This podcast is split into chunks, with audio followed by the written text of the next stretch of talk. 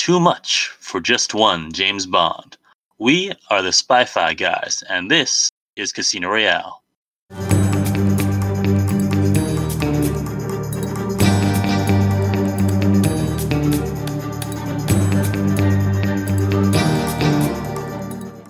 Welcome to the Spy Fi Guys, where we cover spy facts, spy fiction, and everything in between. And welcome to part one of our Swinging 60s Spy Summer. All this summer, we'll be breaking with our usual formula to cover exclusively fictional spy movies and TV shows set or made during the 1960s. So grab your go go boots and put on your ascot. It's time to get groovy. Oh, yeah. And this week we are starting with a movie I have heard a lot about but have never seen the original 1967 Casino Royale. Wait, there's no Daniel Craig in this one? No, but there's all these other actors from before Daniel Craig was probably even born. Is that Mm. correct? No. He was born in 60. Oh. Maybe you're right. I think he was born in 68 now that I think about it. Now, what's amazing about this movie is that it's a parody of a James Bond movie. And I think the reason why it has kind of a bad reputation is because I think people watch it and they expect it to be like a legit James Bond movie. Would you say that's correct? I would also expect it to be a movie, a coherent, comprehensible movie, but you know, we'll save that for the end. But so the reason that they were able to make this is because basically all the rights for all the movies, all, all the Ian Fleming books, except for this one, were sold to Cubby Broccoli and Harry Saltzman. Why was this one left out? Because in 19, ooh, was it 54? Um, They'd already made one, right? I kind of remember hearing about that. Yeah, the, CBS made a TV movie of Casino Royale, which is one hour and starred the very first cinematic James Bond, Barry Nelson, as American card sharp Jimmy Bond, Oh And- boy. Peter Lorre as, as Le Chiffre. But yeah, so because of that, all, so the rights for this one were already tied up. That was a year after the book came out, like Casino Royale came out, and so those rights have been tied up with someone else. So they got everything else basically. And ever since then, it's been kind of the black sheep of the James Bond franchise. Well, this and Never Say Never Again, yes. I thought people like Never Say Never Again. It just was weird. It has a weird production history. It's just not an official James Bond movie. But if you buy like the James Bond collection on DVD, it won't be part of it. Nope. No, No. because Oh, it's like out of continuity. I see. But going back to this film, so yeah, because the rights were failable for this one, yeah, they were able to make this movie, and it's had an interesting production history that won't, won't go into too much. But let's ju- there were, if you notice, there were five directors, I did not notice that. which kind of leads to a very choppy sense of it. But let's get into it. Sure. So here is the IMDb plot summary. In an early spy spoof, aging Sir James Bond comes out of retirement to take on SMERSH. That's S M E R S H, which I believe is a real thing, isn't it? Yeah, and we'll cover that when we get to our spy fact versus spy fiction. All right. So we start with uh, Peter Sellers, who's meeting someone. Um, actually, so I was I, I did not remember this beginning, but I yeah, Well, it's like a cold open, too. yeah, it's a cold open where you have Peter Sellers being addressed as Mr. Bond, and he's meeting Mathis, who are both characters from the books. Like, so I was like, wow, is this more accurate to the book than I remember? I don't think so. Yeah, but and it looks like I'm not sure what they're meeting at. It looked like maybe a public urinal or something. I thought it was like some sort of bulletin board. Maybe. All right, something. It's a bit. It's like a rat. like it was uh ra- a round wall around like a pillar. So I don't. I don't know. I know that in Europe they have like public restrooms that are just outside. Yeah, but you have to pay for them. Yeah. Huge. Anyway, so that's what I assumed this was. But Something to keep in mind when people say European countries are better than the US. A lot of our public bathrooms you don't have to pay for, especially in Starbucks. so, no, you just have to buy something, which I'll be paying for it anyways. Anyways, but back to the back to the so, movie. so Mathis is like Bond, you're needed. So Mhm. the, the classic beginning, and then we get the credits. which are not your well first of all there's no gun barrel because this is not an official film but there's not even an attempt to be have like james bond style credits it's instead just like a um everyone's names with the first you know it's that style where it's all the you know first letter of all everyone's names is big and everything else is smaller but inside each letter they have like video of the character. Yes, you know what it's like? It's like the beginning of Batman a year earlier. Batman the movie. If you remember the yeah. opening credits, they did the same thing. Huh. All right. I I will have to watch that again. It's been a long time since I've seen that one. The credits are probably on YouTube. Then the only other thing that I have about the credits for this movie is that it says suggested by the novel by Ian Fleming. And that is a new one. I missed that. Wow. That's a yeah, you're right. That's a new one. Suggested. And I missed the part about the directors, but that's worth commenting yeah, on so as well. five different directors. Um yeah, so that which yeah. Um and then we go go to an opening where we don't really know where this is. I thought Well, we find out later it's in England. do Right? we? Do we though? I we don't really know where he's retired to. I assumed England, but I shouldn't have assumed. That's I fair. thought it was Scotland, but that, but apparently the next scene's in Scotland. So yeah, that's not there. So yeah, we got a bunch of guys driving in a car, and they're talking about you know this mysterious person who you know is like, oh well, you know, he retired, and we find out that everyone in the car is from like a different intelligence agency. One of them, one of whom is M, and then you have someone from CIA, KGB, the uh, I always forget how to pronounce it. It's the French Uh, oh, intelligence, system, the Dixim. It's Deuxième Bureau, and I know that because it's in the opening to Danger Man, which is another Ah. show we will be covering later in the Swing and Spies 60 Summer. So Nice. stay tuned for that. All right, so and they get there, um, and also they keep repeating this line: "A good spy is a pure spy," and they don't explain what it means.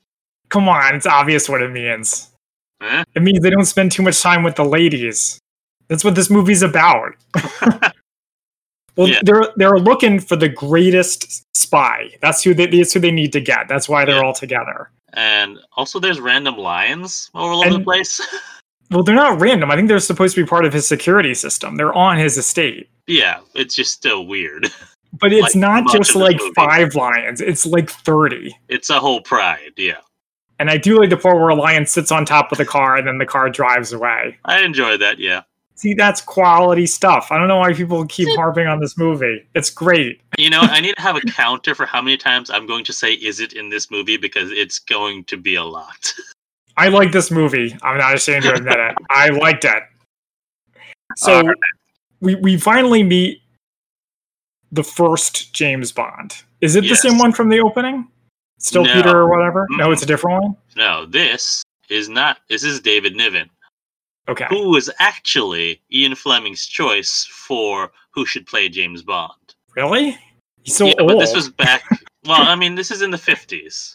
Even 10 years before I he still was kind of Yeah, old, but alright. that's me. So we meet him and he's wearing a bathrobe and like a turban. hmm And he's like sitting on a throne doing exercises. Yeah, I didn't know what was up with that. Well, it shows that he's strong, and that comes in later. Was it? Was it? Yes, it does. Do you remember the part with the big giant concrete balls? Okay, but I was, I was like, uh, yeah, I remember that part. But I'm just like, did that show that he was strong? I didn't know what his the exercise he was doing was. In didn't- movies, if a character is exercising, that basically means they have superpowers. Explains everything. But also in this part, he has a stutter, yes, which was interesting too. yeah. Which I mean, they touch on later, but not really. And we find out that uh, Sir James Bond, as he's known, well, I'm gonna, and I'm going to refer to him as Sir James because, like we said in the beginning, there's a lot of James Bonds in this movie, so I'm going to refer to them as various different things. Mhm. But- Sir James is retired, and we find out the part of the reason why he retired is because of Matahari, and that he had to lure her to her death. yeah, and he's like broken up about it.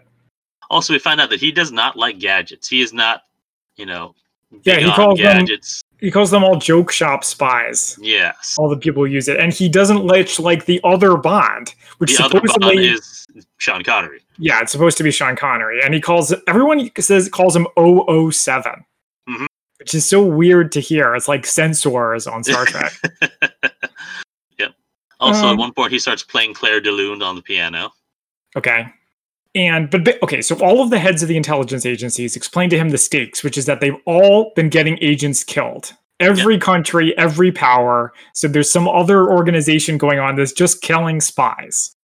Good. I like the explanation of the stakes, even if the movie kind of forgets about it. for large portions. I And they mean, also yeah. And they also want to know why he resigned, which is what you were getting to. Well, yeah. Well, yeah. They don't know. They don't need to know why he resigned. They know that. That's what it's explained. Well, I bring it up because in another preview for later this summer in The Prisoner, that's Oh. the main thing the bad guys want to know is why did you resign? Why, why, why did you resign? All right. All right. Right. Anyway, so Sir James refuses to come back, and even refuses a command from the Queen. Which you can do that, apparently. I didn't know you could do that. Depends on if he's still living in the UK. So maybe he's not. Maybe this is Mhm. somewhere else. So and he can just, he's not a citizen anymore. Um, but M gives a signal. I think it is it. I, I missed what the was. It him lighting a cigar or something? Yeah. So this part was ridiculous. I didn't understand any of this. Uh huh. Okay. So Bond lights a cigar or something. And then, um, M lights a cigar, oh, M lights a cigar, right? And then go ahead. And so the British troops who are nearby take the say, "Oh, M's given the signal," and they launch a mortar rounds at Bond's at Sir James's house. Yeah. And it goes up like the White House in Independence Day. I think there's more explosions in this movie than there is in Doctor No, by the way. oh, definitely, yeah, definitely. There's only There's like one big explosion in Doctor No. Okay, so the house explodes, and then there's a cut to Bond driving into Scotland.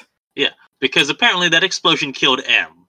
And I thought it was this. So this is like the first major point of confusion in the movie. right. so I want to know why did they mortar his house? Did M really die? What is going on?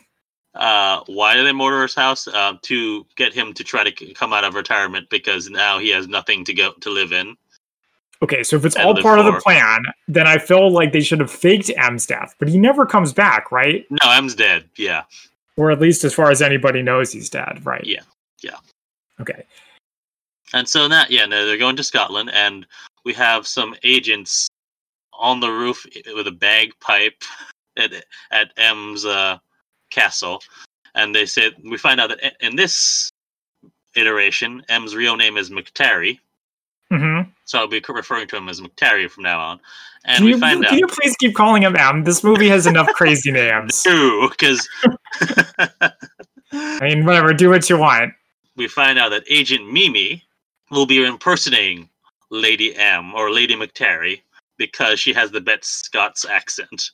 This whole part is making fun of Scotland and the people who live there. It's not great. So I like, I don't like Scotland quite as much as I like Ireland. Sorry, Alright. Scotland, but I do like Scottish music and all that stuff. Mhm. So I can I can take a joke at their expense, but it does feel like they're punching down, especially because this Yeah. movie's made by the English people. it is kind of funny though. Sorry.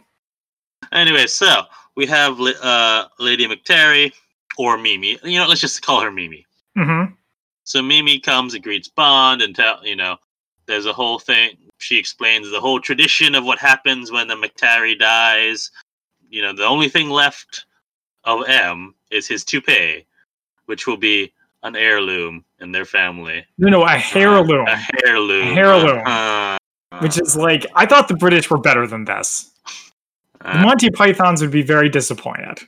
yeah. So is all of Britain with this movie. Mm.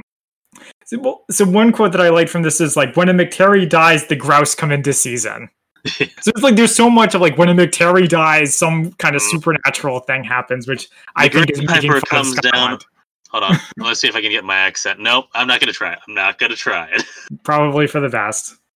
The only thing that oh no no no I'm gonna cut that out. You have to watch a little few tapes of Groundskeeper Willie before you can Uh, make an attempt. So yeah. Mimi makes a pass at Bond, yeah which he well, blows off. all of the daughters and Mimi are making passes at Bond. It's really unco- there's like one really uncomfortable scene like where he the bathtub scene yeah, the bathtub scene. that was awful. yeah. Yeah. Uh, Especially, I'm sorry. One last thing about the bathtub scene, then we can. Yeah. I know we don't want to talk about it, but when she's like, "Oh, I used to do this for my dad all the time," I was about to time," say that. I was like, oh god, no. And then somehow all of the like daughters are between sixteen and nineteen, and even though they're all you know born, oh, then Even there's though- eleven of them or something like that. yeah, even though M is pretty old, but they're like, "Oh, some of us were adopted," so that explains everything. Yeah. But of course, all of these daughters and Mimi are all undercover agents. Yes, and while Bond is distracted, they're putting a tracking device in one of his buttons. Yeah. And so, tradition has it for the McTarrys. They have their funeral fling. It's like a what's like what's the Irish term? An Irish wake. Yeah, Yeah, so it's kind of like an Irish wake, except more Scottish. yeah, it's And like Finnegan's Wake. They'll have a mini uh, memorial grouse shoot. So at the at the funeral fling, uh, Mimi is drinking a lot, and everyone's drinking a lot, and there's bagpipes and kilts everywhere. She tells a story that I think is supposed to be funny about how she's the descendant of like a rape victim. Yeah, it wasn't funny. It's just yeah, it doesn't age so well in these in this day and age. There's also I feel more like it didn't age jokes. well then. Let's ask the people who made Hudson Hawk how they feel. oh, oh, I forgot about that one. I'll never let you forget it. Okay, so they're drinking and then people start passing out. And I, having seen James Bond movies, was like, was there some sort of gas attack? Are they under attack? But no, they're they're just drinking so much that they like fall like dominoes, where it's Is like one after another. I think that was the idea. I was under the assumption that uh, Sir James had poisoned all of them, uh, drugged all of them because he wanted them to leave him alone. That's kind of a funnier theory. Mine works because the English think the Scottish are alcoholics. I thought it was just the Irish. Mm, actually, pretty much everybody in Great Britain seems to like to drink. Have you seen that meme? I think I might have told you about it, where it's like what Americans think British people are like, and it shows James Bond in a tuxedo. Uh-huh. And it's like what the rest of Europe thinks British people are like, and it shows like a football hooligan passed out at a gutter. I've not seen that, but all right. Okay, moving on. So Bond is fine. He doesn't he doesn't pass out. So he Yeah. goes to his room, changes into like his robe, and starts reading. And Mimi comes in to seduce him again. He refuses. Right. And now, because he didn't help her during her, her time of mourning, he has to pay the piper and he's challenged to wassail. Is this a real thing? Wassailing? Wrestle. I think it's supposed to be wrestling in a Scottish accent. Okay. And I love this part because they do Highland games. So I don't think I don't think I've ever invited you to come to this, but you can if you want to. Every non-COVID summer, I try to go to the Frederick, I didn't know you go to. I've, I've been curious about those. I didn't know you went.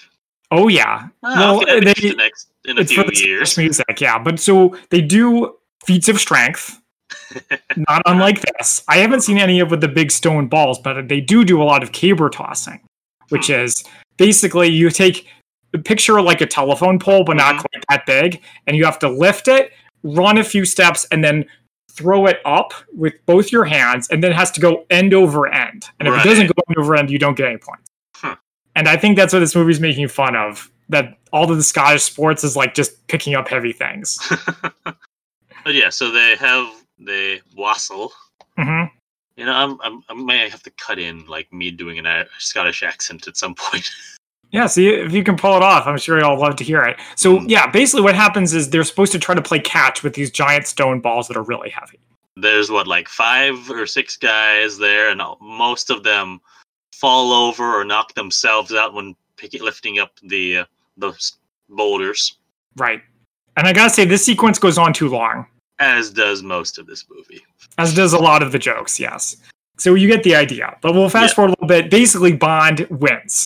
Yeah, and while this while he's showing off his strength, seems that Mimi, well, Mimi starts speaking in French now, Right.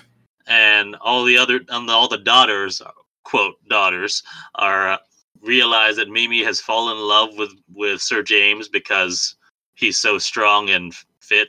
I guess. Yeah, he's such a man. He's so dreamy. I also realized around this part that you know what would have been cool is if he had been played by Jon Pertwee of Doctor Who. Because he like dresses like him, he kind of acts like him, he kind of Yeah, looks actually, like him. Carolyn was saying that right now he's acting more like the Doctor than James Bond.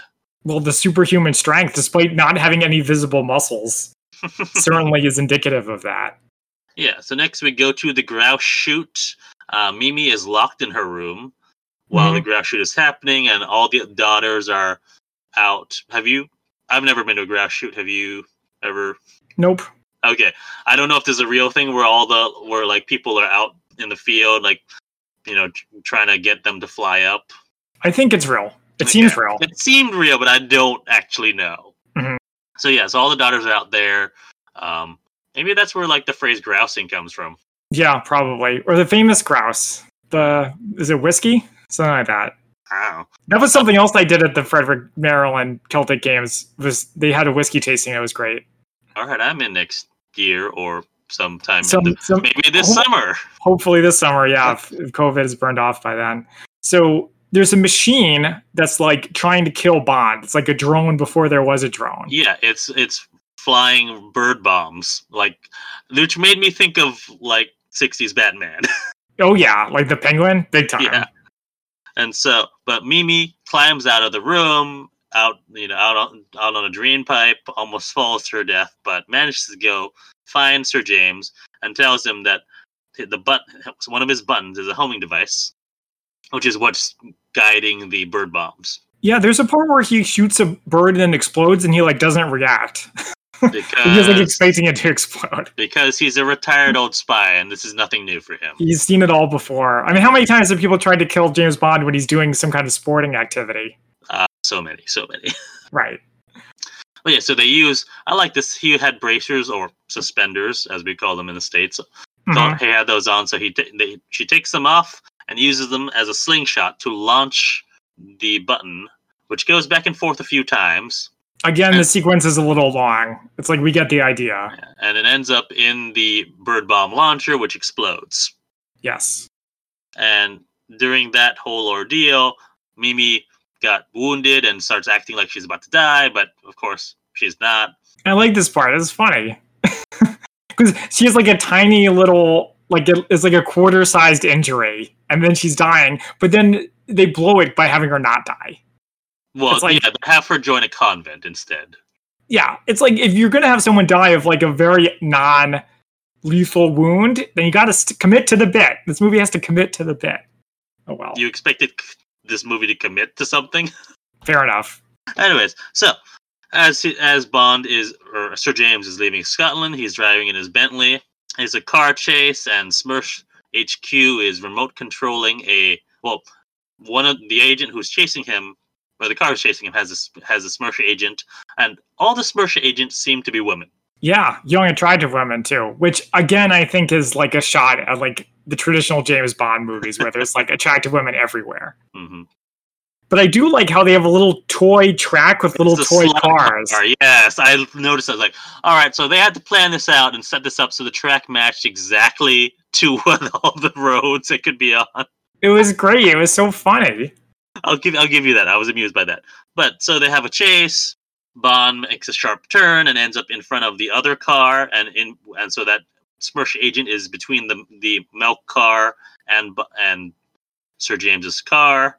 He drives home, closes the gates, and the milk cart. They lost communication with the agent in the car, so the milk car hits her car and explodes. I thought the milk car was another drone. I thought it was like radio controlled. It was, yeah.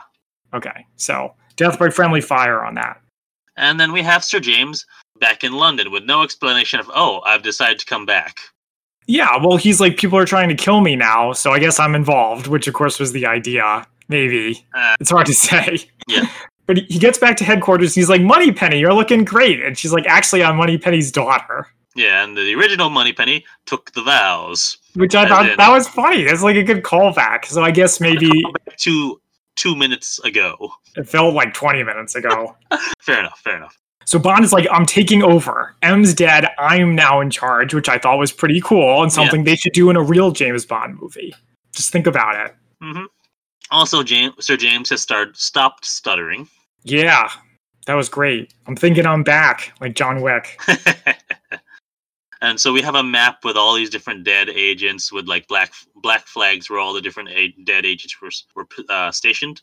hmm And one of his, the agents who may or may not be dead is uh, Sir James's nephew, Jimmy Bond, who's Yeah. played by Woody Allen. So I heard Woody Allen was in this movie, but I was like, is that just a cameo? Because he's in it for not very long, but of course he comes back later. And yeah, so Jimmy is you know put in front of a firing squad, and I I actually in my mind in my memory I thought he got shot by the firing squad. Oh my! Well, then how would he have survived the rest of the movie? I don't know. It's just not explained. Well, yeah, I mean, because this movie, but in this scene, he's actually given, you know, he's asked, "Can I have a cigarette?" And it's actually an exploding cigarette. He throws it at the at the firing squad, explodes, escapes uh, over the wall, and I like this part. And he finds a different firing squad trying to shoot someone else, but he See, escapes that one too. That one was funny. yeah, I also like how he says "so long, suckers." Classic American thing. But so going over the wall to be another firing squad on the other side is Yeah. great, solid, and it's like top secret. Yeah, That's what this that. movie reminded me of. It reminded me of Top Secret when they were going for the kind of screwball, silly, not making fun of races of people kind of humor. Yeah, okay, that, that, was that, really there good. in there that I enjoyed, but a lot Yeah. of this, well, well, let's get to it. It was like a Zuckers or Mel Brooks movie, not as well executed. Yeah. So back in London, we find uh, Sir James and Moneypenny are saying they need an AFSD, an anti-female spy device, because all of the SMERSH agents seem to be women, and the all the male agents keep getting lured into their Right. wiles. Yeah, So apparently, they need to come up with this- crazy convoluted plan instead of getting either a woman spy or a gay man to do it yeah. So because they need the to 60s. find that a spy that all women want, and then train him to resist. Moneypenny goes through all the auxiliary candidates and tests the candidates, sees which one she finds she likes the most. Is that basically it? That's you got it. Also, we find out now that all remaining agents will be named James Bond 007, which actually, and this, I think this is the biggest part of the movie that I don't like, is that this movie is probably responsible for the codename theory of James Bond. See, I was wondering about that. Is that whether because when this movie came out, there was only Sean Connery. Mhm. So did they come up with it all on their own? Because that's pretty smart. I mean, I know you don't like the codename theory, hate it. I hate it, hate it, hate it. But it's interesting. No, it's not. it's not. But So I know that people complain about this movie and cite that having a bunch of characters all named James Bond as like an example of how it's like incoherent. But I feel like you can actually sort of keep track of what's going on because it's not. Maybe everyone is technically named James Bond, but there's only a few characters who we know that have True. that name, True. right? But there are some who I like, and we'll get to it. There's one character later who like appears seemingly for the first time, and yet we're uh, we're treated like we're supposed to know her. The one we just saw, Cooper. Yeah. He, he like he's gone after this. Yeah. So, well, let's get let's get to it. So Cooper goes through the AFSD training, which is basically all these. You know, he's in a gymnasium full of women, and they all mm-hmm. try to seduce him. And then when he res- resists their charms, that he judo flips them. Yeah, judo flipping is how you reject people's advances. Also, all of them seem to be like a different ethnic stereotype. Yeah, that doesn't help. No. Could have been worse. I mean, And this is James Bond we're talking it was about. worse because the Asian person definitely wasn't Asian. It was just like makeup. Yeah, that was pretty, that was worse than a lot of James Bond movies. Well, I mean, Doctor No did have the same thing, but Yeah. yes. So then we meet Vesper Lynd, who you may remember from the legit Casino Royale, played by Ursula Andress, who you may remember from Doctor No. Hey, this is the first time where it's gonna be. I was gonna say, hey, did you recognize that actor? And you actually did. yeah, I'm not that bad. No, I am that bad. So we meet her, and she's dressed like a Brazilian carnival dancer. hmm And so she's some sort of rich person. We don't really know. I, I didn't get a feel for what how she was rich or what her business was, but I think some Found- sort of criminal business. oh, is it maybe That's the impression that I got. okay. But Sir James needs her help, and apparently she has some tax problems, and so he can make those go away or at least lessen. Wow, he's powerful indeed. And so what her what he needs her for is to recruit a man named Evelyn Tremble. Yes, Evelyn Tremble is another James Bond who looks vaguely like Woody Allen. He's like Woody Allen combined with the other guy. If you Cooper. fuse them together like in Dragon Ball Z, they make they make him. You didn't recognize Peter Sellers? Well, I recognized his name, but I didn't Oh. recognize what he looked Oh, okay, like. yeah. Wait, who else? What else has he been in? Um, he's in. He's the original Pink Panther, Oh, I haven't seen any of those. uh, which also has David Niven actually. Evelyn Tremble. We find out he's an expert in baccarat. yes, I remember you telling me that the original Casino Royale had that was what they played, Yes. and they wisely changed it to Texas Hold'em for the new one because nobody except for you knows how to play baccarat. this is a running gag. Um, actually, so I think we've mentioned in our social media that we've played the uh, Spy Museum Spy Trivia, and I think anytime they mention Baccarat, well, I think the first time they mentioned it, I like sent them a message and explain how it works, and now anytime that they mention Baccarat, it's they, I've become a running joke about oh Christian will tell us how to do it. Yeah, you'd probably be used to hearing that. Yeah. Um. So Vesper, you know, comes up to him in his uh club hmm his uh, gambling club, which looks like an underground, like it looks like a cave, but it's just kind of cool though. Yeah, it's different. Yeah, and you know, invites him to come come back to her place. And as she's, you know, as he arrives, she's getting rid of, of a body, which was uh, like I like this. It's so strange. She looks like she was using some kind of laundry chute combined with like a medical table from Star Trek. yeah, and it just goes right down the chute. So, what kind of accent does she have? Swedish. It was so weird sounding, but okay. Swedish. Let me double check Alright. that. I thought maybe you might have been able to identify from hearing it.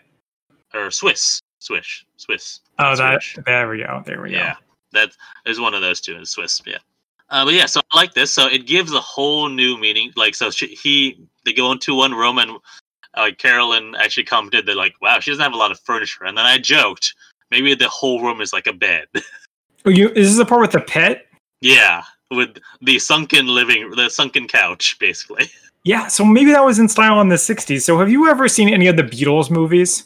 No, actually, and that is one of my regrets and something on my watch list is I want to watch at least a Hard Day's Night. Yeah, So, so Hard Day's Night is classic, but there's one we should actually cover on this podcast called, Help? called Help, Ah, right?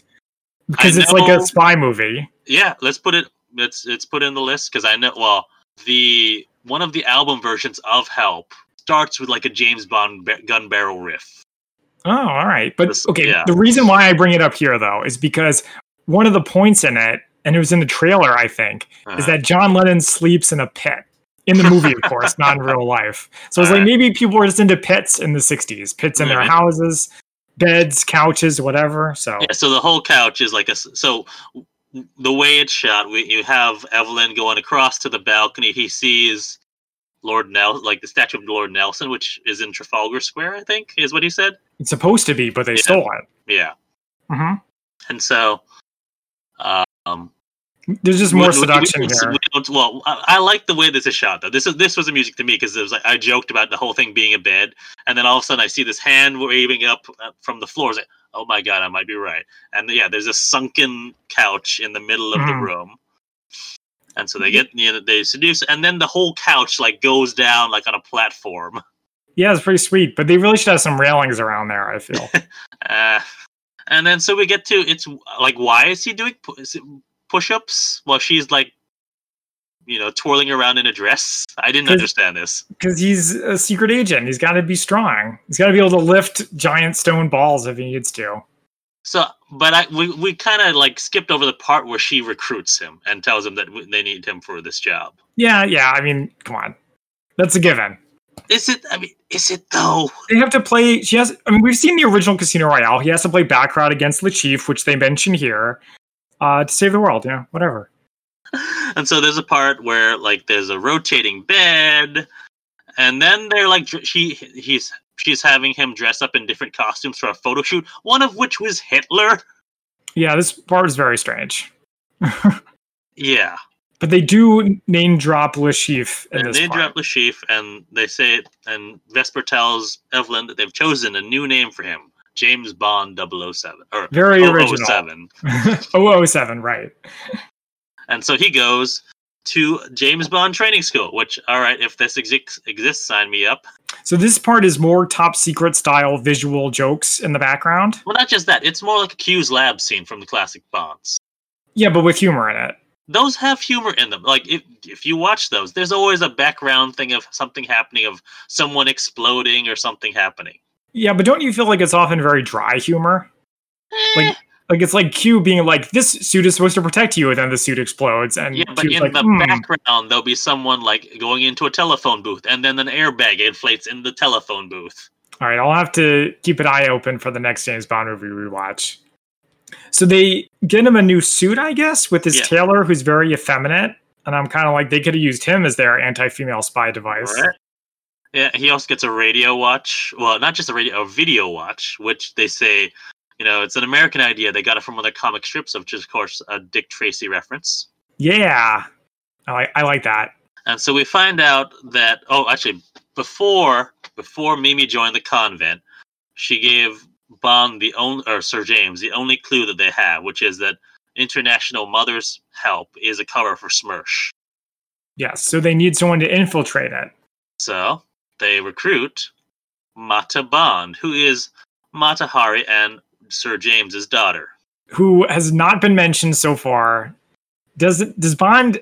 I guess Bond knows she exists, but she doesn't Yes. seem to know he exists. No, he she well, we get to it. So Sir James goes to visit Mata in what looks like an Indian temple or something. Do you think it's in India? I don't know. It could be any like they could they could have just set one up. I don't know. And this movie none of the explain. people, none of the people look Indian. No, no, no, no, no. But that could be because it's a '60s movie. So she And then does this like have, uh, dance. the the music it reminded me of like the musical in the beginning of Temple of Doom Yeah, I could see that. because it even has like the part where like they have all the different like pieces of cloth flying together and they all become one cloth and the person comes down the aisle holding the cloth and that's the star of the show. Right, Indian style dancing, basically, Well, or yeah. or the Western version of it. How's Yeah. that? Hi, Spy Fi fans. We have a promotion for you. This is not an ad. No, it is not. We're offering you a chance to win a free Spy Fi Guys t-shirt if you live in the US or Canada. All you have to do is leave a five star review for this podcast on iTunes and use the code word SUMMER in the review. That's the code word summer. You have until the end of the Swinging 60s summer, so the end of September 2021. We will select our winner at random from all the entries received. Again, that's a five star written review with the code word SUMMER for your chance to win. Good luck and thank you for listening. Mata, her name's Mata, right? Mata's Yes, happy to Mata. see. She's happy to see Bond at first, and then gets mad later. But she get mad, I don't remember that part. Well, she's like, "You like abandoned my mother and me." Oh, well, yeah. So, effectively. so Which I'm sure Bond is used to hearing a lot. Am I right? but yes, so when he introduces himself as James Bond, he rec- she recognizes that's her father. yes. So he does. She does know that he exists. hmm Their relationship is weird, but somehow I Yeah. feel like that's not the focus of the movie. Yeah, there's even a part where she, he's like, "If you weren't my dad, I," or where Mata's like, "If you weren't my dad, I might fancy you." Ew. Right. That's not cool. But eventually, she does take the job. Yeah. She agrees to do it. So she will. Go, she goes to London, and she, it said, "Oh, you know, a few weeks training in London, and then we'll send you off." We don't see the training, Nope. so we just see her in London. She takes a cab to West Berlin. I wanted to look this up, but I forgot to see how long it would take you to drive. Especially pre-tunnel. yeah, You have to float the cab across. I also like the visual joke here of the West Berlin where everyone's like partying, and then East Berlin, it's like su- super gloomy. I mean, how far off? But the people would, I don't think people would be like partying it up right next to the wall, right? How old do you remember Spy came in from the cold? I mean, yeah, but that's not that's in the like 50s. This is swinging 60s. Yeah, where they swing all over Europe, including right up to the Berlin right. Wall. Okay, So it would take nowadays would take 11 hours to drive from London to uh, London to Berlin, but I'm sure it would take much longer back then. yeah, especially when you have Bernard Cribbins as your cab driver, What- was that? Donna Noble's grandfather What? from Doctor Who. I didn't recognize him. I didn't recognize him until later, but yes. Okay. So yeah, so he's a cab driver. She t- drives her all the way to Berlin, and then she sneaks into this house that's right. Well, first of all, she's she doesn't pay him. No, well, he's an he's an agent. Yeah, but she doesn't know that. So she just treats him like garbage and doesn't pay her for the 11 hour cab ride. Maybe it's enough conversation was was the fare. No, no. But inside it is like scary. It's like inside of Tim Burton's head. Yeah. It was reminiscent of the Incredibles 2, maybe? No? The event the original Avengers from the 60s. Other kind of weird psychedelic. I'll give you the original Avengers, yeah. Okay. So yeah, it's creepy inside. So she goes in and she meets the head mistress. She's like, I'm Mata Bond. And they're like, prove it. And she's like, I'm wearing a Mata Hari costume. Oh, Which- yeah. There is like a portrait of, or photo of Matahari up there wearing the exact same thing, and she looks exactly the same. Oh, I didn't realize it was the exact same costume. I thought it was just a similar looking one. Well, anyway, but you know, close enough. And so we find out that this is a training school for female spies. They train the best spies. They train Russian spies for America and American spies for Russia. It's very democratic. Well, it's not just female spies because they're like, we've trained the best spies in the world. This guy, That's this right. guy, Peter Lorre, Bela Lugosi. I like Which reminds that. me of that part in Men in Black when they say all these celebrities are actually aliens. And there's all these different rooms with different training. There's one for cryptography. There's one for martial arts. And we find out from Polo, who's like the uh, headmistress's assistant, who's seemingly a robot. What? He's not a robot. He keeps talking about his battery. Well, he has like an artificial heart.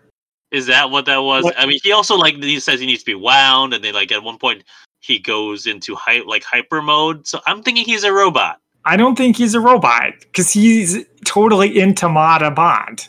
The robots don't feel robots love. can- Everyone knows that. All right, maybe a cyborg, something I don't know, but I'll give you Cyborg. We'll compromise on that. All right. So, but he we find out from him that a representative of Le Chiffre is coming, and we find out Le Chiffre is trying to raise money by selling his art collection. and if he fails, he could be killed by SMERSH, which would be a big win. And apparently, it's because he's been using his organi- using or- SMERSH organizational funds for his gambling because he's a gambling addict. Mhm. And so Mata Bond goes back to her room. She goes in the bathroom and pulls the. It's like an old style toilet where the the uh, the flush thing is above. It's like you pull it down with a, a rope. Yes. and a rotating door, which I thought was cool. But and- it just goes to somewhere else. Like it's not like a secret hideout. It's just like an, a random corridor in the weird house. Yeah, that's a little disappointing. But she does have a line I liked, which is first John I've ever gone round with. Which for those of you who don't get it, they call toilets Johns in the UK. Yep. And so we see the art auction happening, and we have representatives from China, the the UK, America, Russia, Britain too? oh, and Britain. Yeah. Well, I said the UK, Oh yeah, you did. and they're all stereotypes of you know each country. Yeah, there's this joke that goes on a little bit long about how some people will stand when they bid or sit when they bid or whatever. And It wasn't really that fun to the begin with. Will do a little bit of both. Yeah. So Yeah, no, I, I wasn't even going to mention it.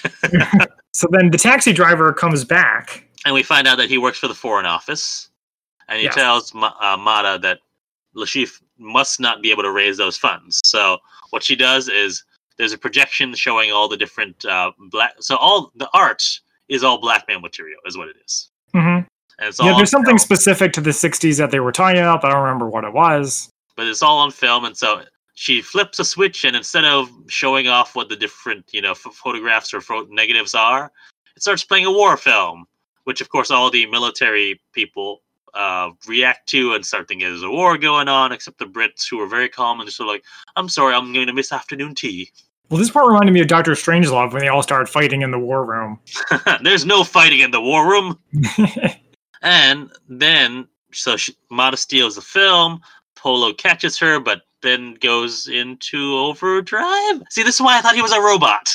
uh, I The don't know. film- Let's the- not get into that again. sped up, he starts moving and going crazy. I don't know. And then M- Mata escapes with like a fire extinguisher that seemingly has an infinite supply of foam. Yeah, it's like really sludgy, thick foam. I don't know if they were going for something there, but and then there's Benny Hill music all over, well, or like knockoff Benny Hill music playing throughout this whole sequence. yeah, they have this like jaunty music theme that continues throughout the whole. Well, this is not that that the like the main casino royale thing, but this is like Benny Hill music. It certainly was reminiscent of the Benny Yeah. Hill type shenanigans. And so she gets back in the taxi to London and drive back.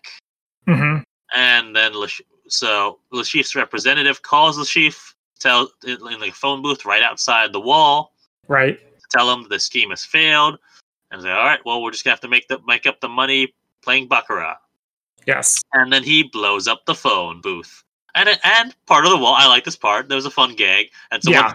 there's a hole in the in the Berlin Wall. People start coming through across the wall. Although, as we know, the wall was just not one wall. There were actually two walls and a strip of no man's land in between. Yeah, but it's funny. It's It again very it's reminiscent of Top Secret. And the, speaking of Top Secret style humor, there was one that we skipped over that I will mention briefly. Is there's a part there's a part where they're like, "Let's go to the sewer," so they lift up a sewer grate and plays "What's New Pussycat." by Tom Jones, and for some reason they can't go into it, so they put it down I in South don't Point. It was, funny. It was, It was a little fun. It random. was yeah. So here's my question at this point. So this seems to be the first we that at least the way it shouldn't be framed is that Mata Bond finds out about Le Chiffre and then comes back to tell uh, Sir James, and that's why they recruit Evelyn Tremble because they know he's going to play a Baccarat game. But at this point, Evelyn Tremble's already been recruited and told about Le Chiffre.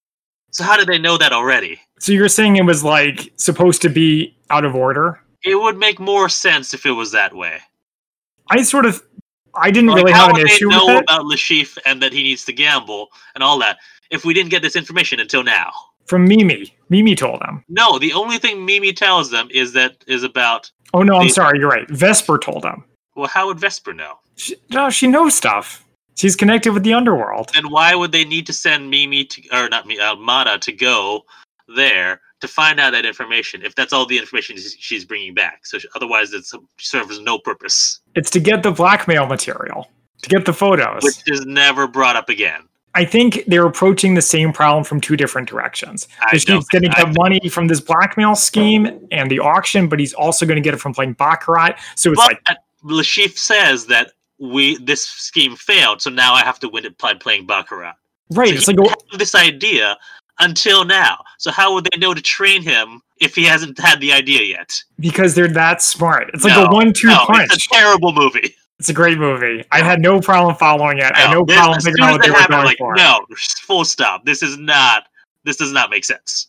Okay, fine.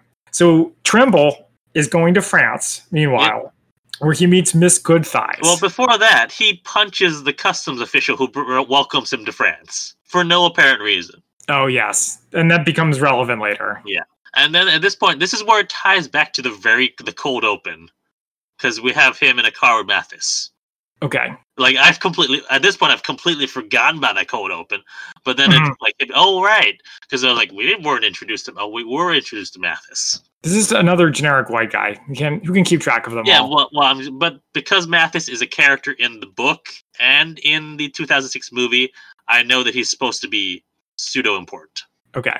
But yeah, so he goes and They go to a car wash to have secrecy, except the car wash is like not a mechanical car wash, but it's all done by women in like leotards who we assume are all SMERSH agents. I would assume that, yes. Yeah.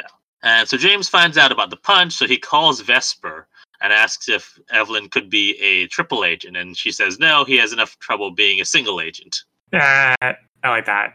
And so now we get to Evelyn, uh, who finds Miss Goodthighs in his hotel room, who seduces him. She tries to drug him, right.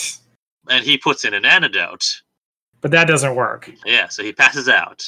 And as he passes out, he has a you know there's a montage of a dream sequence of him seducing Vesper, hmm and as this, and afterwards, after Vesper wakes him up, and he says, you know, your antidote pill doesn't work, and she, you know says you're wearing your glasses again. James Bond doesn't wear glasses, and I like this line. He says, "Well, I like to see who I'm shooting at." Didn't you reference this in some other episode? I'm getting a sense of deja vu right now. No, no. Oh, okay. Never mind. You can cut that. So, uh, I also like at one point during the scene, the money in his the suitcase full of money that he was Yeah. supposed to bet was just sitting out in the hotel room. I didn't even get It wasn't in a safe or anything, and apparently Miss Goodthighs didn't take it. Okay, so Yeah, we get the so we Baccarat finally get now. to casino, the eponymous Casino Royale. Right. And so we have this Baccarat, uh, Baccarat game. The chief before the game is doing all these magic tricks, and Evelyn arrives with Vesper, and they go to the manager's office. They view Le Chiffre through a one-way mirror and TV monitors. We find out that Le Chiffre's cheating by using infrared glasses, which because the cards all have markings on them, so you can see exactly which card is which. So I like the joke here with the one way mirror. When he's like, "Oh, which way is it?" She says that way. She like doesn't even react. She's like just another stupid question from this guy. And there's also a part where Orson Welles, so Orson Welles plays Le Chiffre, Mhm. and I, there's oh, there's a part I like where it's like dramatic lighting over his eyes. Do you remember this? Mhm. And I think it's supposed to be a reference to like his It- movies. to Citizen Kane or something, yeah. Yeah, but they also do it. I yet again, I'm bringing up Star Trek. They also do it in Star Trek, so maybe Uh-huh. it's just a '60s style. Could be, could be. So we find out that yeah, if if Le Chiffre loses and Tremble wins, Le Chiffre will be killed by his organization. Right. So they're like, all right, we're going to go in and we're going to trash talk him and distract him, which Tremble, we're still calling him Tremble, even though he's supposed to be James Bond, which Tremble does using an Indian accent, a very racist Indian accent. And then it switches to a Chinese accent. Yeah, it's like it wasn't funny the first time, dude. No, no. But while he's distracting him, Vesper switches the glasses. But despite this, he still starts to lose.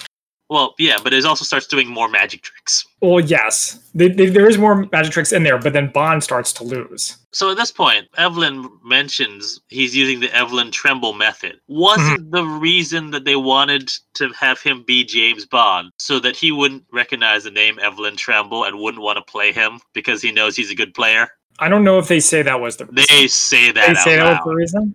Yes. Well, okay, it's one thing to use the Evelyn Tremble method. It's another thing to be Evelyn Tremble method. but why right? ma- why bringing it up at all? It makes no sense. It doesn't make sense that he brings it up. I agree about that. But Le Chiffre doesn't seem too bothered by it. He's like, "Oh, Evelyn Tremble, that's cute," or whatever. So, did you get?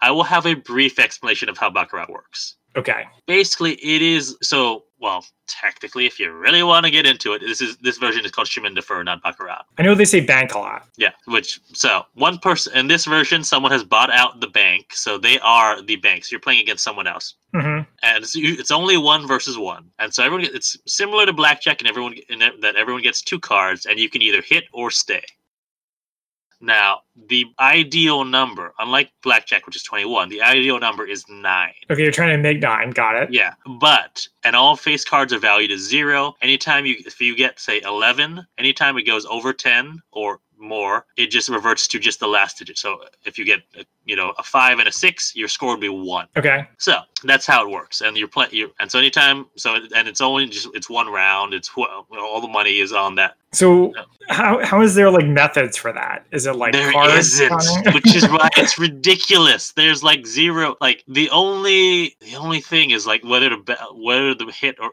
or stand on like a six okay. or is either five or six. I don't That doesn't sound that complicated. We could have figured it out in 2006. Yeah, but it's not. It's not going to really attract audiences. Uh, like it's not as cool as Texas Hold'em. Sorry, Yeah. I know you like it, but no, I. I mean, I know how to play it because there's a whole chapter in the original Casino Royale which explains how to play Baccarat or Chemin de Fer. I see. which is how I know. I've never actually played it because, except for like in an online game, because these are usually high, high, high stakes games, and I don't have that kind of cash. And you're too sensible to use it on gambling if you did. Yeah, For example, Bond is like, we're going to triple the bank, 50 million francs. Francs. Francs. Francs? Okay. And at this point, I'm like, wait a minute, what happened to that first James Bond? Which one? The anti female spy device James Bond. Oh yeah, he, uh, he has been gone since he started his training. But th- that's what that's what notes say. I'm like, I, it just occurs to me at this point. but yeah, so so we had a few a few ha- ra- well, so we had two rounds, both of which Tremble lost, and then we hit Bond triple. So that's the other thing about, about Chemin de Fer usual is is the banker gets to set how high the bet is. Okay. and so that's why he says double. He keeps doubling the bank, and usually it's you. You can after if you lose, you can double. you can go again, and you can say you double the bank. And so instead, he triples it, which yeah, which is ooh, ooh very exciting. And so they both draw fives. Le Chiffre gets a card. Tremble doesn't. So this is why I was like, that's the only strategy is like really whether to whether to draw on a five. Whether to hit or stay, yeah. Yeah, And uh, it doesn't seem like Bond has any like edge here. This is basically luck that he wins. Yeah. Oh yeah. Oh yeah. Oh, It it baccarat is people find it the purest form of gambling because it, 'cause it is almost pure luck. Well, that's silly. Yeah. But Le Chiffre draws another card, which is a five. So now that he has ten, it means zero. Right. So Le Chiffre loses, but Evelyn Tremble wins. Evelyn goes to the manager's office to get his check. Just like that. Yeah, and we see, and so this whole past sequence, minus the uh, magic tricks, has been the most accurate to the book. Oh, except for the magic tricks. Oh, we Yeah. didn't even mention the one part where he makes the woman levitate. That part Yeah, was that- crazy. All, also, all, all that stuff is in there because Orson Welles wanted to do magic. Orson Welles is no great. reason. Orson Welles is the man. Okay. Yeah. So then in the manager's office, there's a stuffed tiger, and there's a part where like a tongue is like sticking out of it. was that relevant at all? Like, I didn't see if that, like, I was, I was like, does that mean something? Or, or Well, this a I was random thing? confused because I was like, is it a real tiger or is it like a joke? I, I think don't it's supposed to be a joke, but it wasn't Okay. particularly funny. Anyway, so as they're leaving, so Vesper goes out to the car first and Mhm. gets a bag thrown over her head, which Yes. is like the original novel, except in the original novel, they actually it's even worse. They like grab her dress and pull it up over her head and tie it. Jeez, it's a little excessive. Yes, she gets kidnapped, and Evelyn gets into a car. He makes some sort of ra- random reference to like drive. It was like a it was like a product placement yeah. from the Truman Show. He was like, "I'm going to catch them in my Lotus Formula 3." I wrote it down because they make like a big thing of it. I feel like that's a reference we would have got in, in the 60s. It's probably like a 60s commercial or something. Yeah, I could see that. But then so he drives off, and then it cuts to him being captured. Yeah, so we don't. In the book and in the movie, there's a car crash, car chase, and a car crash, and all thing, and then he gets captured. We don't get any of that here, probably because here's here's the dirty. Well, not dirty, but here's a secret about this film. Not not a, really a secret, but Peter Sellers and Orson Welles did not get along at all, and Mm. they were never in the scene together. If you look, it's always one shot and the other shot, and they're never in a scene together. So they refuse to be on set together. Yeah, I believe that. But that's just also the style. You don't even really notice. Well, you notice it when there's a lot of. Well, also, I forget who one of the two wa- literally walked off the set and never came back. Well, I heard this movie had a lot of production issues, and only a couple examples do they really shine through, and this is probably the biggest one. Yeah, so that's part of why they don't. Ha- they just cuts to this because they they didn't film it because one of them walked off the set, and I think Okay. it may have been Peter Sellers, but I cannot remember. Mhm. Anyway, so they have a like they have a reference to you know there's a chair with the with the middle of it cut out. So I was like, oh, are they actually gonna go for the torture like they did in the No book? way. Or, no, Not this movie. no, but instead it's weird psychedelic torture, Yeah. torture which, of the mind. yeah, which is like the later prisoner episodes that we won't be covering. But those of you who've seen it, you know what I'm talking about. Uh, yeah, Le Chiffre is like taunting him, pu- pushing buttons. There Uh, he go- is a beauty contest going on at some point. Yeah, there's like selection. There's these bagpipers. Vesper's playing the bagpipes. So there's a whole like bagpipe marching band at one point, Right. and then yeah, like you said, Vesper's playing a bagpipe, and then she kills all the other bagpipers, but did she kill them if they were never really real? and then she shoots Evelyn Tremble and says, "Never trust a rich spy." Yes, you want a pure spy, not a rich spy. And then, but did he die in his mind? Did Vesper betray him in real? What is going on? No, I think she was just woke him up. Nothing, none of it was real. I think it was just a, a wake up. uh, except at the end, I will say no. okay. Well, isn't there a part where Le Chiffre gets shot through his own monitor? Yeah, so the, so Le Chiffre is confronted by a SMERSH. They say, you know, th- you failed, so we're gonna kill you. Boom. Hmm, just like that. Yep. Which accurate to the original novel that SMERSH, you know, finds him and kills him. Oh, god, I'd hate to be inaccurate. then I would hate the whole of this movie. Oh wait. Okay, so meanwhile, Mata is being followed by spies. well, yeah. So her and Sir James are going to visit Downing Street, but Sir James does not let Mata come in, hmm and so she goes, walks around, and she gets kidnapped. And then a spaceship lands in what I think this is Trafalgar Square. I think so. this is great. Except there's was no like a- statue of Nelson because they stole it. Ooh, wow. Nice attention to continuity for a change. But yeah, the spaceship is like a UFO. It's like a flying saucer. It was amazing. what is It was great. movie? It was the frosting on the cake that is this oh movie. God. Uh, I do like the joke here when the UFO flies off and someone's like, quick, let's chase them in our supersonic planes. And then someone says they stopped building those last week. uh, yep. So Sir James is back at head at uh, MI6 headquarters, Mhm. and Moneypenny is there looking out the window, saying, "Look at this thing!" And of course, yes, there's a UFO. It took it took Mata. Let's you know keep up the speed. yeah, like it's just another day in the office for Yeah. him. And then we get a nun coming in who's, you know, saying, you know, is a donate we're accepting a donation. And of course, this is Mimi. So Bond, you know, makes a donation and gives her, here's your receipt. And on the receipt is a note saying that they're taking Mata to Casino Royale. Yeah, which also was like a cliff hidden base underneath that. Yes, somehow. Well, I mean, in the in the original Fleming, Royale is the city where it's, it's, it's supposed to be the south of France, like near the beaches. So Uh-huh. maybe Maybe it could have a hidden base underneath it. No, it- any- maybe it could be near a cliff. Did any of the books have these hidden bases? I guess Um, Doctor No did. The movie did. No, did yes. Uh, the book he has Crab Key, yeah. So he has his own facility there. Um, there's a few. but they're There's not no- like over the top. Not not S. The the and I, I, we'll talk more about this in when whenever we cover You Only Live Twice. But in the book of the You Only Live Twice, there's no volcano layer. It was actually a Japanese castle next to the ocean. Except they could not find a Japanese castle next to the ocean because they don't build them next to the ocean because of tsunamis. Oh my goodness! Even people back in the 14th century knew not to do that. Yeah.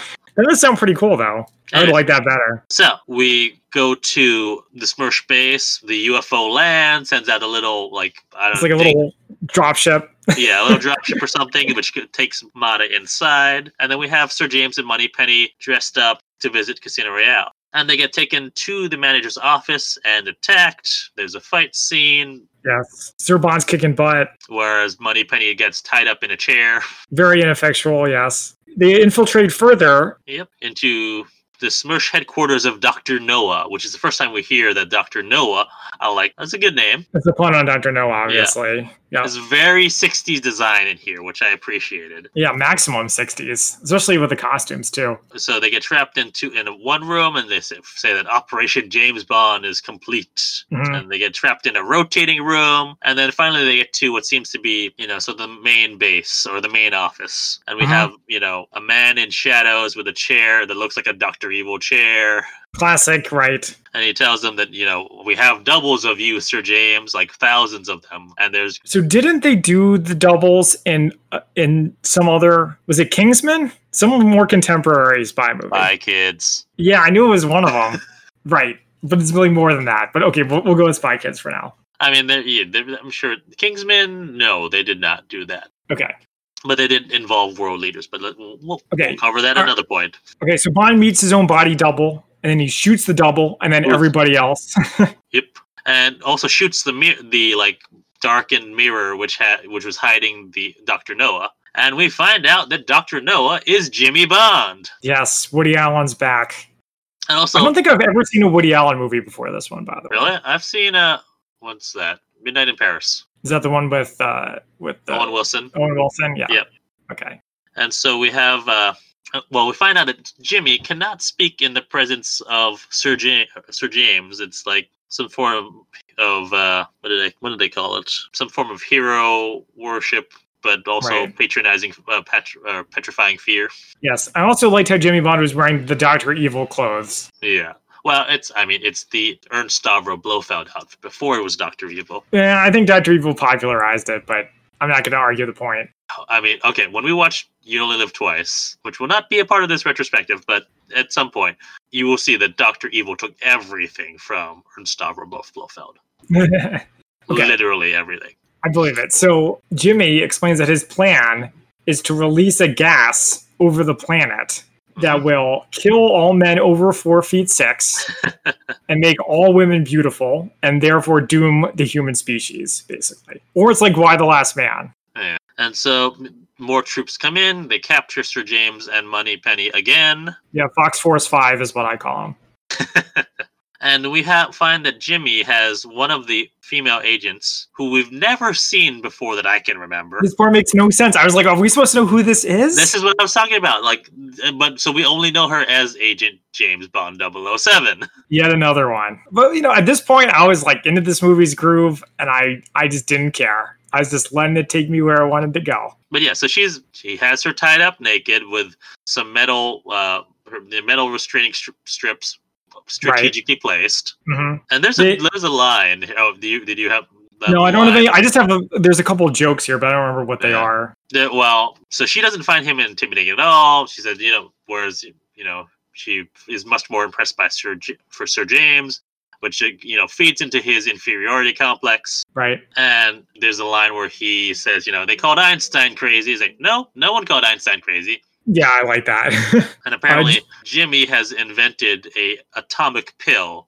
Mhm. Yeah, he says he has inventions too. I can make someone into a walking atomic bomb if I want. So the agent gets an idea. Oh, I'm gonna pretend to go along with you, but it's all a ruse to get to the pill. So she, Mhm. so she does. So she uh, pretends to be, you know, charmed by him, grabs Right. the pill, and then we have Sir James and everyone else who got captured. So Mata is there too. And for some reason, guess who shows up again? It Cooper? Cooper's Yeah. in there. How did he get there? Because it's all in. Everybody goes. We need all But hands on did deck. Did he get captured? Because He, inf- he didn't get captured. He got infiltrated because he's that awesome. No, no, I do not. No, they just forgot about him, and they're like, "We got to put him back in the movie later." They could have have him go with Mo- you know, with Sir James and Moneypenny, and then it makes sense that he got captured, If only. or get captured with Mata or something. I don't know, or have a separate. Well, no, this movie does not need any more plot lines, so we don't want to have a separate thing with he gets captured too. Right. Anyways, so as this is going on, Jimmy is showing the agent all the robot doubles of world leaders, Mhm. and as they're toasting to his success, she puts the poison pill in his drink. and Yeah.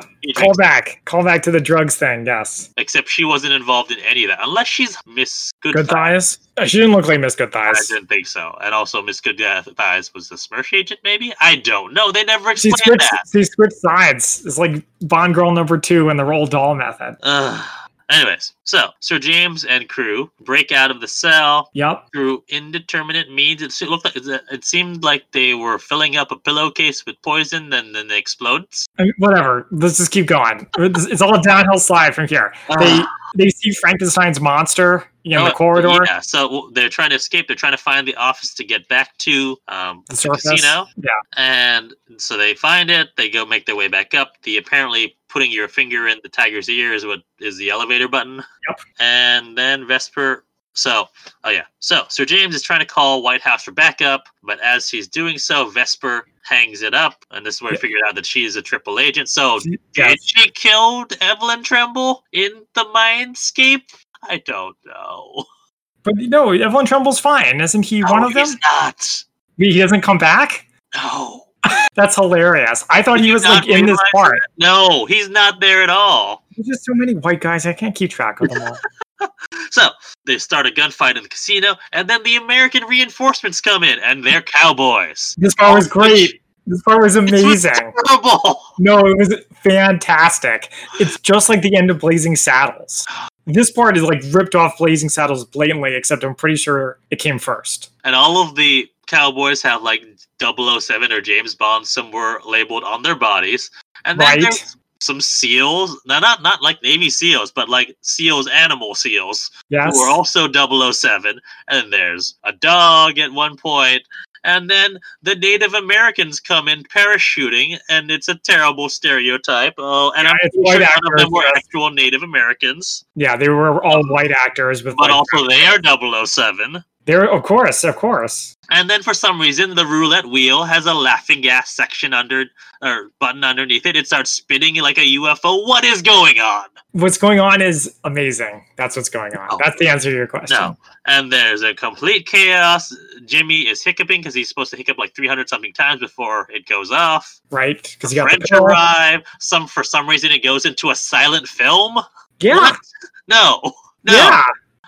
And then Jimmy stops hiccuping, and everything blows up. Yes. And all the James Bonds are angels, including Evelyn Tremble. He's dead, Well, of course he's dead because the thing blew up. So I knew but he people. wasn't there. He was in Le Chiffre's thing, so he's dead because of that. I thought Le Chiffre's thing was the underground. No, base. it was no, no, it was separate It was somewhere else. because he drove away. Oh yeah.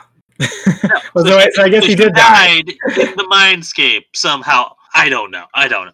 And there's a little bit where it says, you know, seven James Bonds at Casino Royale, and one of them goes to a very hot place, which That's is Woody Allen, of course. Bond. And that's Okay. the end of the movie. I know. Isn't No. it great? No, no. I dare say it's the only James Bond movie that, that doesn't end with him making out with some woman on a raft or whatever. At least one of the old ones. You know, at one point I counted that, and uh, yeah, it's all of Sean Connery's do. Nice. All right, so that is it for our recap. You got some spy fact versus fiction for us? I do, I do. So, SMERSH, which is the bad guy here, is actually a Russian organization in the real world that o- only operated from 1942 to 1943 or so. Okay. And it stands for Smert Shpionam, which means death to spies. That's a great name. Why Uh, can't we have stuff like that named nowadays? so, it, yeah, but it was featured in the first couple of James Bond novels as the villain before Ian Fleming decided to switch it to Spectre. Yeah, probably because they have a copyrighted name. Yeah. Um, also, so we had so in this movie, it is implied by the timeline that Mata Hari operated in World War II. If this is Uh, the 60s, Yeah, I didn't think that was the case. yeah. But obviously, Mata Hari operated during World War One. And Mhm. we'll get more into Mata Hari when we cover one of the films, that, many films that focus on Mata Hari. Sounds good. Also, you know, I, I kept referring to the novel of Casino Royale. It was written in 1953. Actually, we've talked a little bit about it when we talked about Fleming Mhm. in our very first, you know, two-part episode. Um, but yeah, the only part of this which is really accurate is the casino part and the part right afterwards where Ves- Vesper gets kidnapped. So Everything very, very little of it is accurate. Everything else is just nonsense. Also, at one point, they refer to M working for MI5, which Mhm. is not true because it's MI6. MI5 is like the equivalent of uh, the US's FBI, which handles internal security, as opposed to MI6, which is more like the CIA, which handles external security. Gotcha. And uh, that's that's most of what I got for Spy Fact for Spy Fiction.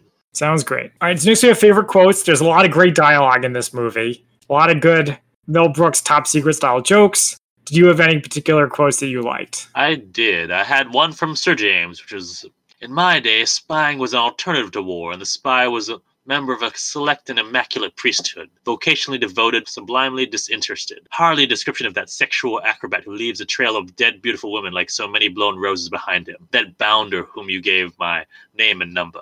So I think it's interesting how only a few years after the first James Bond movie came out, the tropes were so well established. Well, I mean, it like within even the first movie, as you saw, there's a lot of tropes, but it is by Goldfinger in 1964. Also, this movie, or not the movie, but the James Bond series, we're knocking them out like every year for the first four or five years. Oh, interesting. I guess I'm used to mov- movies nowadays that are like every three years or so. Yeah, because Doctor No came out in 62, From Russia with Love 63, uh, Goldfinger 64, Thunderball 65. They took a break in 66, and in 1967 had You Only Live Twice. I also suppose that the books were pretty popular in their own right Yes, before the they movies were, and they too. were, and and it was yeah. Also, it got even more popular when uh, JFK put them as part of his like top ten reading list. The only nonfiction book was For Much Love. So I do appreciate how the lampooning started almost as quickly as the series got off the ground. Oh, this is only one of many. At some point, we have to cover. Uh, it's gone by a couple different names. It's Operation Kid Brother or OK Connery, which stars Neil Connery, Sean Connery's brother, as the brother of Britain's top secret best agent, and also has like the original M and the original original Moneypenny. Oh, that sounds interesting. It's we're going to be terrible. all their Bond parodies later this summer, Yes. so stay tuned for that. Okay, so here's a couple of my favorite quotes. I liked quite a few. I liked "Doodle Me" from the Scotland part. Uh, I think I like from the same speech that you mentioned before. Secret agent is becoming synonymous with sex maniac. Yeah. What I like the most, I think, is when Q is giving Bond his poison pen, a pen that shoots Oh, yeah. poison. He says, "Oh, I'm going to write a poison pen letter," and he says, "Oh yes, all our new men say that." I I forgot about it. That was a good line. I like that. I was like, "That is great." All right. So now it's time for our ratings on a scale of one to ten martinis, one being terrible, ten being great. We've already had some very vocal opinions, but shall we talk about how we would rate Casino Royale? Do you want me to go first? You can go first. I thought this movie was delightful. I would not say it's a well made movie, but it had a lot of good jokes, a lot of pretty bad jokes. It was not as incoherent as people would make it sound. As you know, I'm not as super into James Bond as you are, so I don't really mind that it's so different from the book. And it really worked for me, but I would never say it's a good movie. I will give it a six out of 10. Interesting. All right. So I okay. So this will not be my lowest rating score ever because that has to go to Hudson Hawk. But Mm. this movie, ugh, like okay. So when I I think before before the Casino Royale movie ever came out, and before I even knew they were making it into a movie, I decided you know what I want to go back to the Fleming books and read through them. And I read Casino Royale, and I love and it like it, I thought it was you know it is one of my favorite books. And so when I found out that they had this movie of it, and I watched it many years ago, I just—I couldn't I couldn't. It, it was just so bad. And So I get it now. When with that explanation, sorry to interrupt you, but you're saying this is like the James Bond fan equivalent of the last Airbender movie. yes, yes, oh so much yes, and which is why I was so happy that while you know the Daniel Craig movie is not it's not accurate to the book completely. It takes the inspiration, at least the first, second half of that movie takes that most of it, even though it's a different game. So I, obviously, and I love that movie. But this is just terrible, and it is incohesive. Like, in, not incohesive, incohesive and incomprehensible. Like, they, they characters drop out and appear for no reason whatsoever. They start planning for the villain's plan before he the villain thinks it up. No, no. Three stars. That's why I like it. Three martinis. no. Three martinis, he says. Yes. Okay. It's terrible. Do not watch this film. Watch it. It's great. okay. Anything else you want to talk about before we uh, sign off? Well, do we want to give our listeners a preview of some of the other things we have coming up? So we've mentioned a few. Yeah, well, we mentioned The Prisoner and we mentioned Danger Man, which is the prequel to The Prisoner, depending on who you ask. yeah, so we'll also be covering some uh, other things like In Like Flint and uh, The Man from Uncle. We'll also be covering, like I said, we said in the beginning, we, we'll be covering some movies that were, you know, not made in the 60s, but set in the 60s. So your Austin Powers, because you can't have a swinging 60s series without Austin Powers. And we'll also be covering the more recent Man from Uncle movie. So make sure to join us for all of that. It's going to be great. But for now, you can find us on social media at the Spy Fi Guys on Facebook, Twitter, and Instagram. Until next time, I'm Zach. And I'm Christian. And we are the Spy Fi Guys signing off. Thank you for listening. If you enjoyed our podcast, please be sure to rate and review us on iTunes. The theme music is by Jer Fitzgerald and Big Man Joe. Media reviewed by our podcast are the intellectual property of their respective copyright holders, and no infringement is intended. This is a personal podcast. Any views, statements, or opinions expressed in this podcast are personal and belong solely to the participants. They do not represent those of people, institutions, or organizations that the participants may or may not be associated with in a professional or personal capacity unless unless explicitly stated. Any views or opinions are not intended to malign any religion, ethnic group, club, organization, company, or individual. You can find our podcast on social media at the Spy Fi Guys on Facebook, Twitter, and Instagram.